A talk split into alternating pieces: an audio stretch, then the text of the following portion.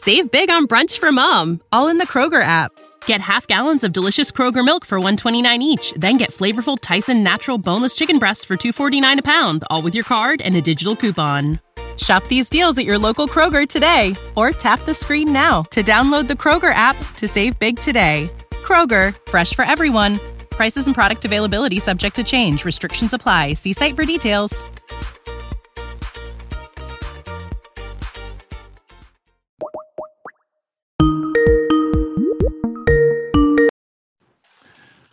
Hello.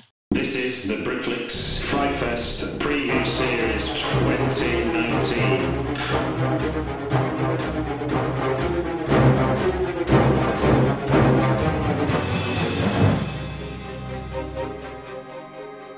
The Britflicks podcast comes absolutely free.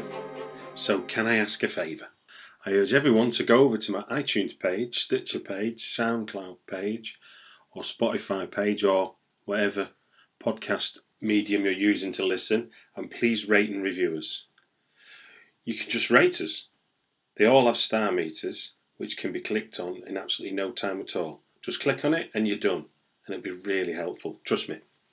The higher the star meter, the more reviews we get, the more ratings we get, the more the Britflicks.com podcast goes up the charts. Please, please, please. Come on, I'm begging you now. Everyone listening, go to iTunes, Stitcher, SoundCloud, or Spotify pages, type Britflicks.com podcast, and rate us. And if you've got a little bit more time in your hands, why not review us as well? Just two or three words of praise will do the world of good. It's really simple and really quick. Now on with the show. Welcome to another Britflicks.com podcast, Frightfest 2019 preview series. My name's Stuart Wright, and today's show is uh, today's guest. Even today's show, today's guest is uh, Padraig Reynolds. Welcome to the show. Hey, thank you for having me. It's always good to have a Bob Seger fan on the podcast. You should always have Bob Seger fans on the podcast. Bob Seger is the best. He is indeed. He is indeed. And we can, when I when I found out he did percussion on MC5's High Times, I was just even more blown away by the man's ubiquity. And he uh, and he helped Don Henley along in the Eagles too. I think he hired didn't he hire Don Henley? Yes, there's. I I got. Um, I forgot the guy's name now, but I bought a book by Bob Seger's original tour manager in the '60s, Yeah. who did like he did like a photo diary. He ended up publishing it as a photo diary about three or four years ago, and it's just such an amazing journey. It's like just for the benefit of the listener, we've both got our own battle scars from bands and major labels, and Yes. when you read the story of how Bob Seger sort of came about, you're like, this just couldn't happen now. It just couldn't Oh. happen. It's absolutely it. It would can never happen. I mean, even when I was in I was in a rock band for like ten years, and uh, even the time when I was, it could never happen again. Mm. It's just because it's just changed so much. I don't even really think, really think you need a record label anymore to, to begin with. I mean, I think you just go out there and tour and just release your records online and then earn all your money through merchandising and and uh, other other ways. Totally, totally. The minute the minute they introduced the 360 degree deal, they fucked bands right off. I think because merch was always for the band and records was for the label. Yeah, exactly. Right, so we're not going to do the state of the music industry because that's for another podcast. It's okay. Um, so we're going to talk about your movie, which is called Dark Light, and that's playing at Fright Fest. So I will put a link in the show notes so people can find out where and what time and how to get tickets. But Yes. to make them go and look for that information, do you want to tell them what Dark Light is all about? Yeah, well, Dark Light. Uh, uh, a brief synopsis on it is that Yeah. uh, a woman goes to jail because they think that she killed her daughter, and she basically says that uh, a creature took her daughter, and nobody believes her. So she breaks out of jail a la fugitive style and goes back to the house to battle the m- creature that took her daughter. Hmm. So we don't know if it's actually a creature or actually something that she just made up. Now, this is this is not your first. Uh, is this your? It's not your first Fright Fest, is it? No, this is my fourth Fright Fest. My State of fir- you. Go on. Do you, want to, do you want to give us your CV for the for the benefit of people who've, who've been going to Fright Fest all this time? Yeah, Rites of Spring debuted uh, at um, the Glasgow one. Mm-hmm. I had a terribly great blast. Lots of drink, lots of fun, and it was just all those guys are great. Paul, Alan, they're just amazing guys. And then so when I got to do my second movie, I contacted them. They're like, "Oh yeah, you're in." I'm like, "Oh cool." So I went to England with my second movie, uh, Worry Dolls, and then last year I had a movie. I shot two movies back to back last year, in 24 Hours and Dark Light. Right. But and Open 24 Hours came to uh, the, uh, Fright Fest last year. I was unable to make it because I was shooting this movie. right. So I love I love Fright Fest, and I'm I'm really happy because every year that I go, like some of my friends have movies in there now, so which is great. So I get to go hang out with them, get to go see you know wonderful England, and you know and watch some cool movies.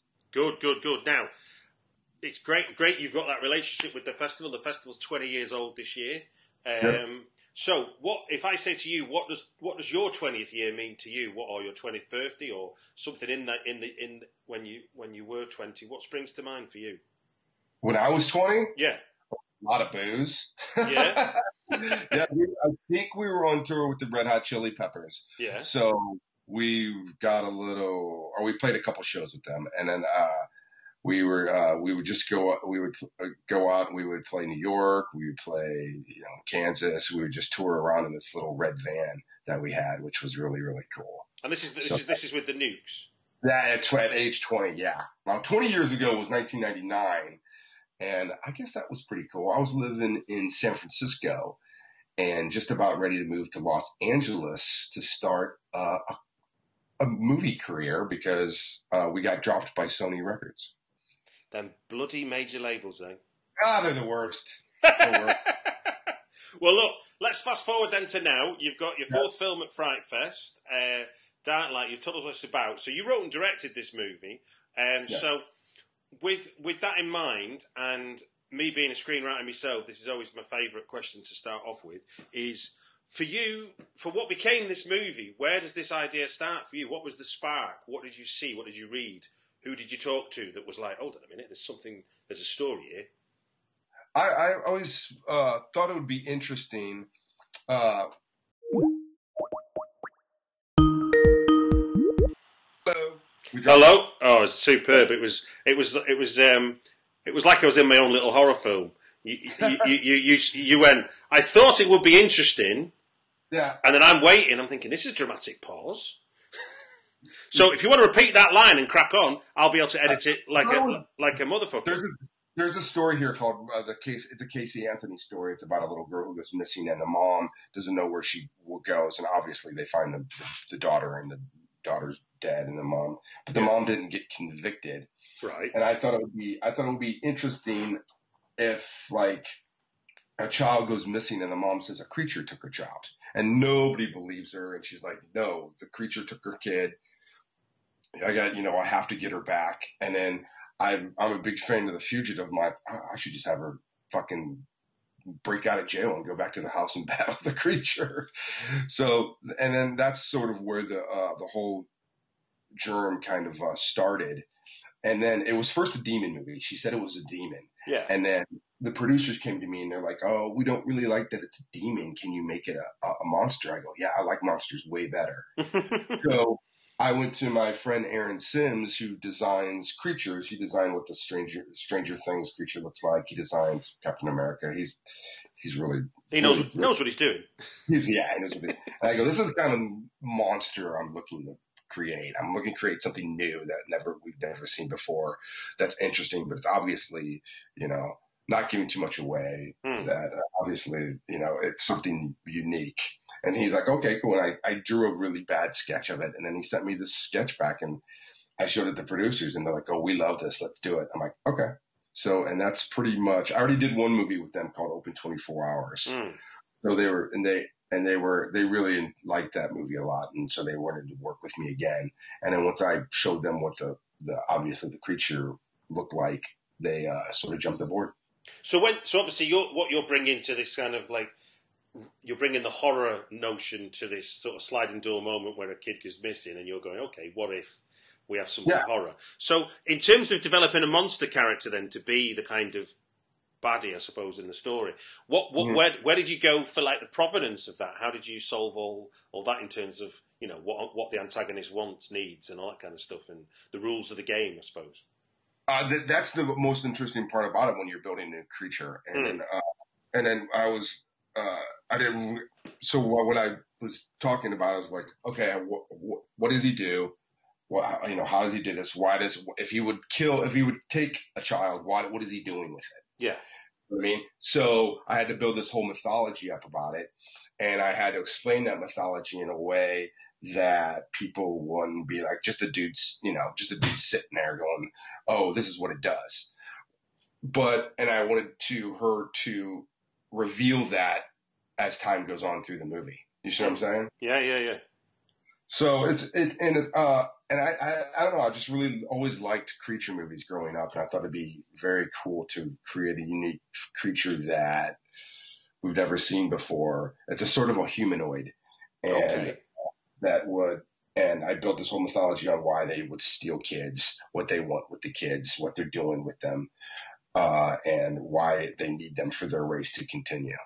And she sort of discovers what why this is going on, and she's you know hell bent on getting her daughter back because everybody thinks she's she killed him. Mm.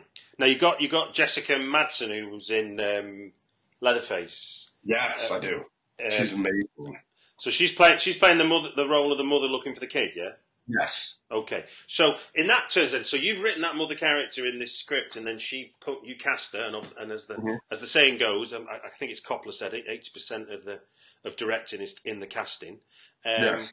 What what do you think she brought to the character which you weren't expecting? You were like, oh, fucking glad I got that. I, she's just she's mesmerizing on camera. Like the camera really loves her. Hmm. And and uh, I was lucky enough to get a, a child that actually kind of looks like her. So it was like, you know, you always see those movies like, God, that kid looks nothing like that. uh, so and they had a really good bond towards each other, and uh, she brought a fierceness to it and a, and a, a darkness and a different edge to to uh to the character yeah. uh, and she's just she's just really a wonderful actress.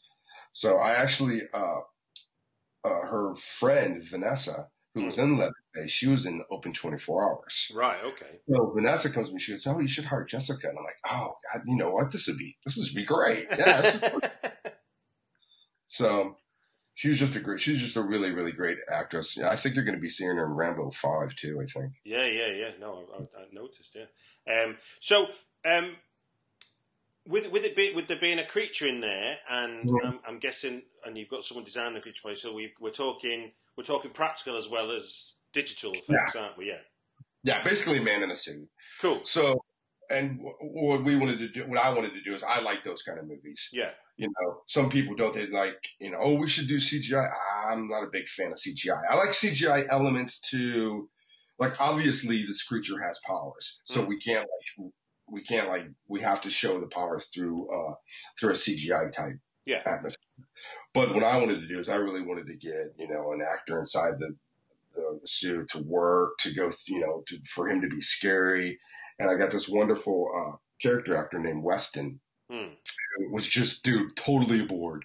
Like, he would sit in his suit for 12 hours. I'm like, dude, are you okay? He goes, let's just, yeah, I'm fine. We're to, we're doing great. I'm like, okay, cool. So of in, out of no, because because obviously for, for the per, for the lay person watching, you know, you've got people acting, and you kind of believe, you know, there's there's good actors, there's bad actors, there's like this. Yeah. The camera loves certain actors and doesn't love other actors, you know, and that's a very that's either subjective or it's an objective truth. I never quite tell. But when someone's in a suit, then how does the relationship between the director and the actor work then? Because obviously, the, a lot of the kind of you know, the eyebrow or the lip or the nose or whatever that you might get in close up is gone because they're in a suit.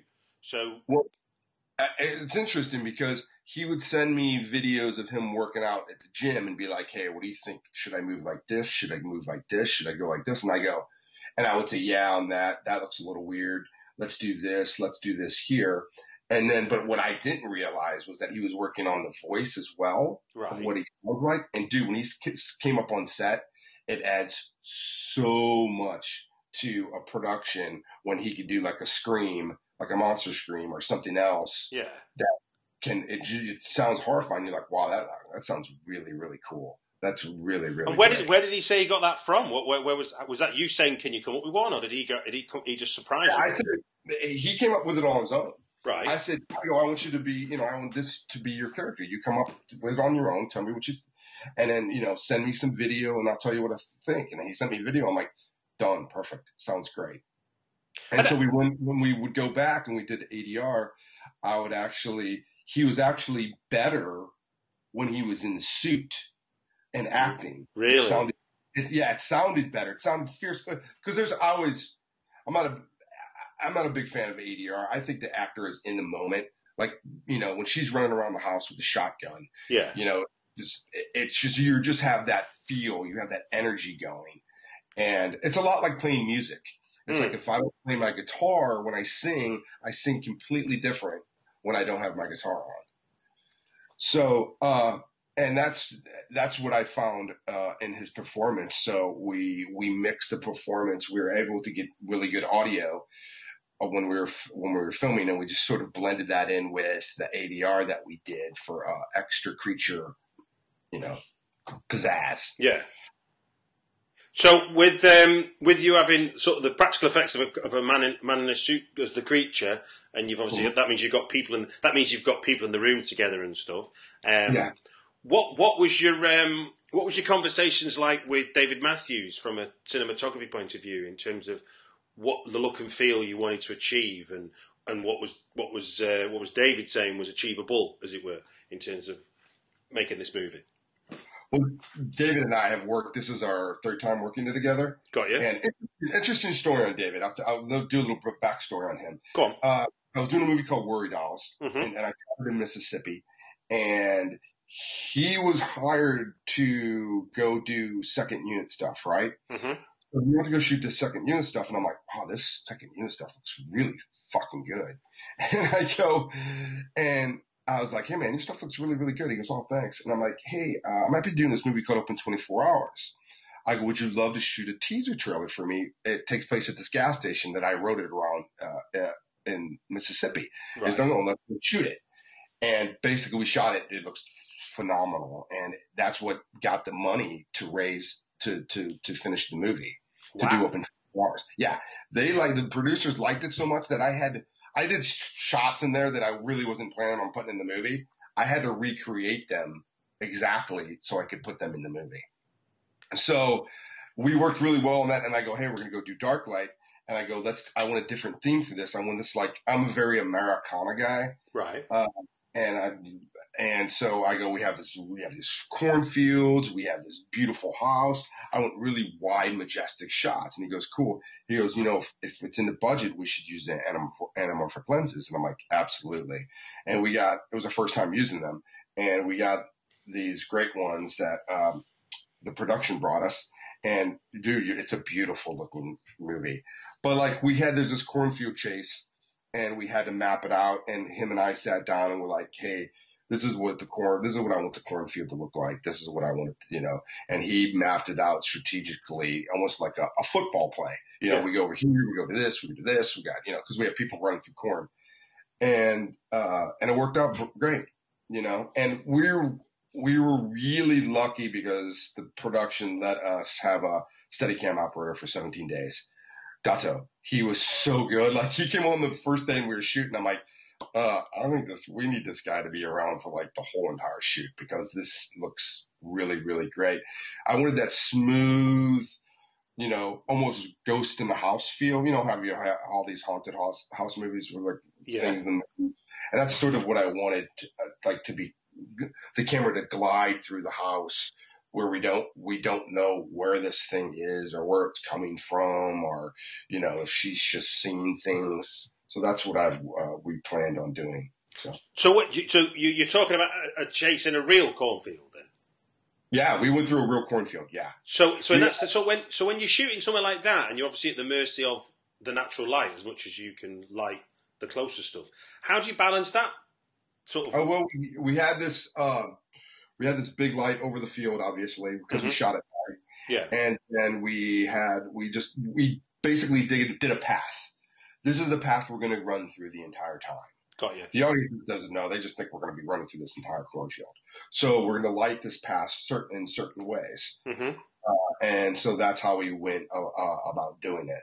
So, and I shot in the cornfield before for Rites, so I was pretty familiar with on the angles to get, and uh, although that was in the daytime, uh, what angles to get and how to how to maneuver our way through it. And where, whereabouts we, was this shoot? We shot in Tbilisi, Georgia, and it's supposed to take place. The movie was supposed to take place in Mississippi, but I'm really glad we shot there. It was really beautiful. They built me this hut. They drove me out to this cornfield. This is the only cornfield I guess think they have, Mhm. and they're like, "What do you think about putting the house here?" I'm like, "Oh, this is great. Can we? Can I put it right there?" And they're like, "Yeah." And I go, "Okay, cool. So let's build the house right here. This is where the corn. This is where the chase will be." And what's interesting is when you're doing a movie, like there's a part where a guy that believes her comes to the house and he gets chased, and I was going to have him run through a cornfield, right? Mm. But I've already done that, and I'm like, eh, I kind of already did that. So on the way to shoot, there was this abandoned car. There's abandoned railroad, uh, a, a Russian railroad station, and I'm like, oh man, we got to use that. That looks really great. So that's how your your script can shift into a different direction by adding a bigger set piece that's sort of near your location and just kind of there.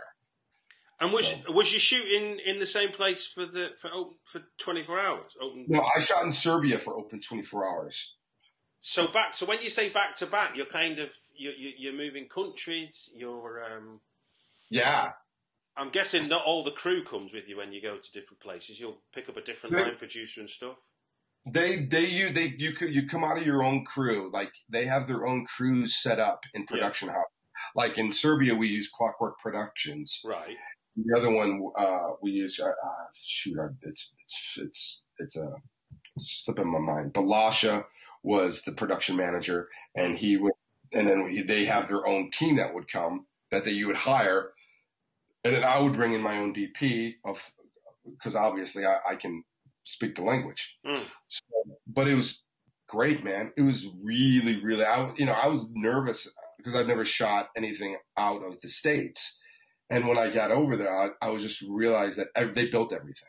They built everything. So hold on a second. You've never shot out of the states, and you do two films back to back out of the states. yeah, I know. Well, that's how that's how things work. it's like you know, I just want to stay here and shoot things. Nope, you're going to go overseas and shoot things. Okay. So what would you, in terms of like the experience? Not, this isn't to compare and contrast, but but in terms of lessons learned, then that you hadn't that you that are new that came new to you from working with maybe you know just maybe the way people are culturally, the way they go about things, or what they're willing what they're willing to do and stuff. What would you say was a lesson learned from sort of shooting in Eastern Europe that you hadn't been able to appreciate before?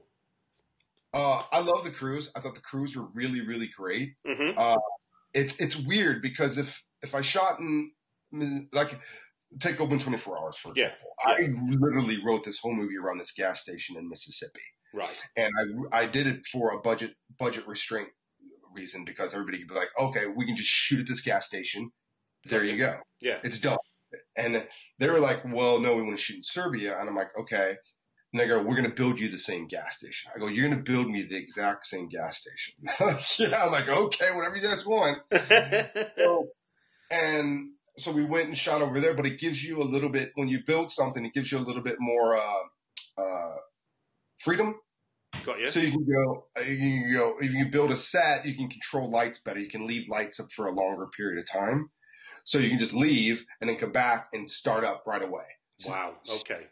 So, and, but the thing with Darklight was, was that we had a child actor. So child actors can only be on set for six hours, right? Yeah. So you kind of got to shoot her out. And which is frustrating because when she's running around the house, you have to light upstairs, then you have to light downstairs, and then you got the sun's coming through this way. You know what I mean? Yeah. Yeah. Yeah. So always at constraint, we're open 24 hours. I could just leave lights out and they'd be like, okay, we're shooting in this room. We're shooting in this room. We're shooting in this room. So Okay, that's That- interesting. So that's that's just. I mean, that I guess that'd have been the same if you'd have been shooting in the states. Then with the child actor, you'd still have a similar constraint, wouldn't you?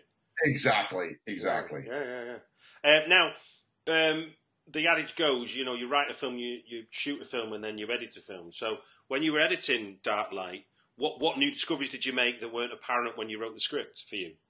Well, the, uh, the original script was, uh, it was, I was always jumping times. Okay. I was like, she, it opens up with her being arrested. Then we jump back to fi- find out, uh, you know, how she got there. Then we jump back to her in prison. We keep jumping, jumping around in times.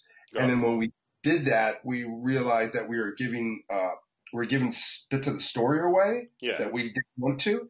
So we had this really long interrogation scene. So what we did was like, hey, this interrogation scene's kind of giving us everything that we're uh, before we even see it. Yeah. So why don't we split the interrogation scenes up and that'll be our jump back in time. And that worked a lot better. Got you. And and was that only you were only able to see that once you started to do the edit, as it were?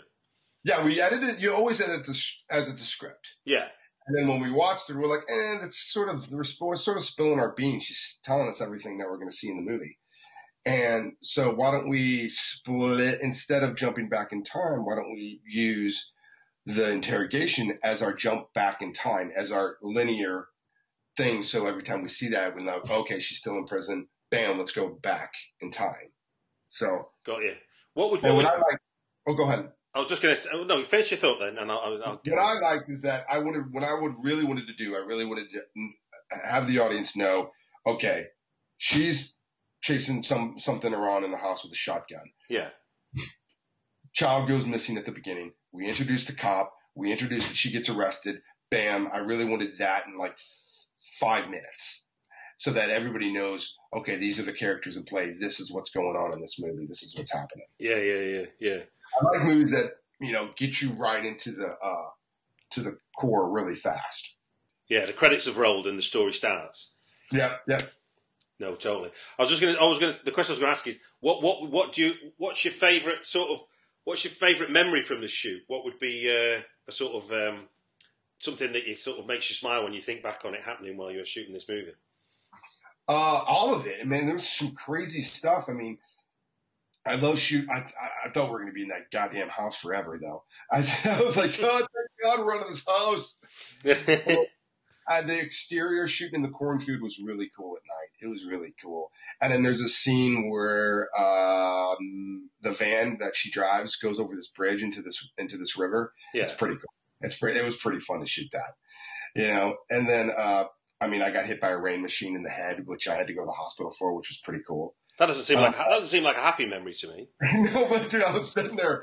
I was like, "This is great. This is great." All of a sudden, I see the thing coming towards me. I'm like, "Oh fuck!" And I was like, "Bam!" It hit me. And, was- and then I, you know, and I got a big knot on my head. And everybody's like, "I go, I'm fine." And he's like, "No, no, you need to go to the hospital because on set, if you get hit, you have to go to the hospital. It's sort of like a rule." Uh, and so, but and that was, you know, everything worked out. We didn't lose that. We didn't lose that. We are at the end of the day anyway. Mm. Uh, and then, uh, yeah, everything was great. I just, I was just really, I just really like the way it came out. I really liked, uh, the creature origin. I was trying to do something new, trying to build something because creature movies are really hard because really nobody buys them that much. But I really, I, I, I love them. I think they're great. There's a movie in the 80s called The Boogens that is sort of, uh, was a jumping off point. that Oh right, okay, okay. I don't know that one. I'll check it out.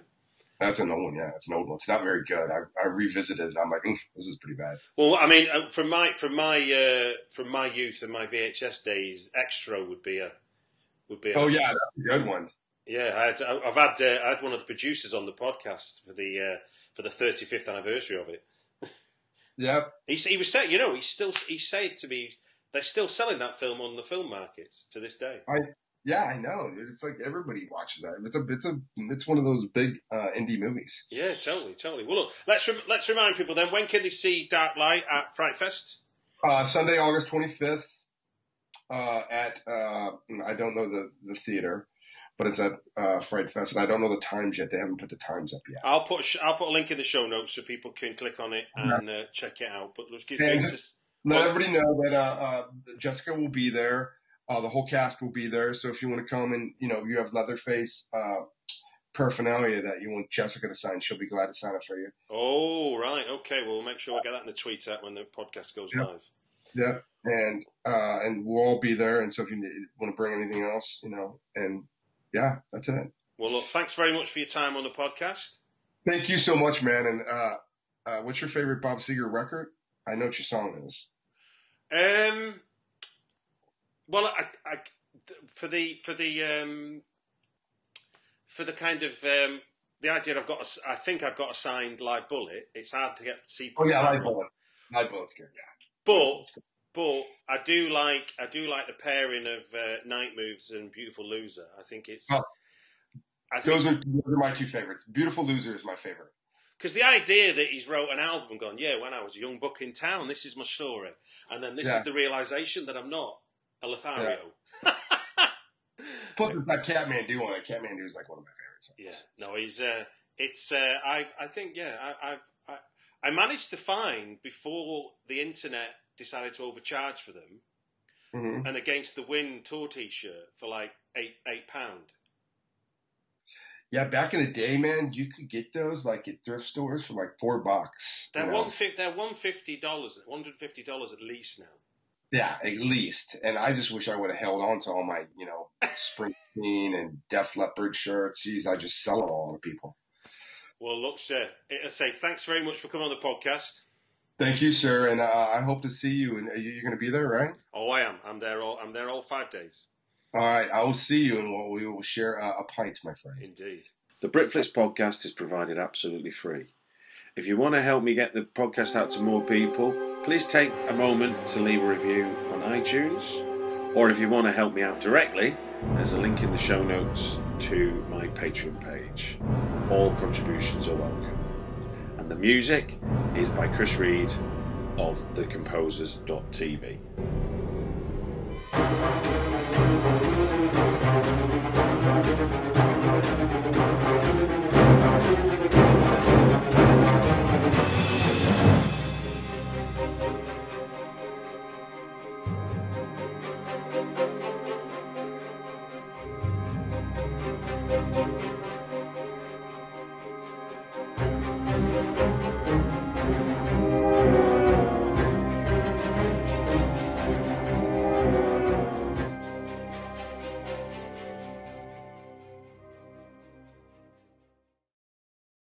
Save big on brunch for mom, all in the Kroger app.